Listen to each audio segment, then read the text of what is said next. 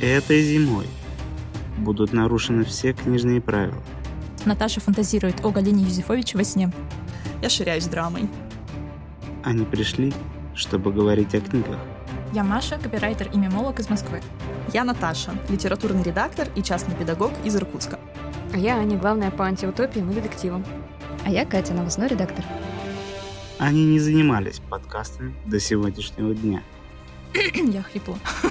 Высоты воды. Давай. Я вообще не разговариваю. Это мы вырежем. Но они перевернут игру своими мыслями. Меня обрадуют э, картинки. Смутить меня такими вещами невозможно. Самоанализ. В жанре для всех, кто любит позитив. Подкаст «Читай», я сказала, скоро на всех аудиоплощадках.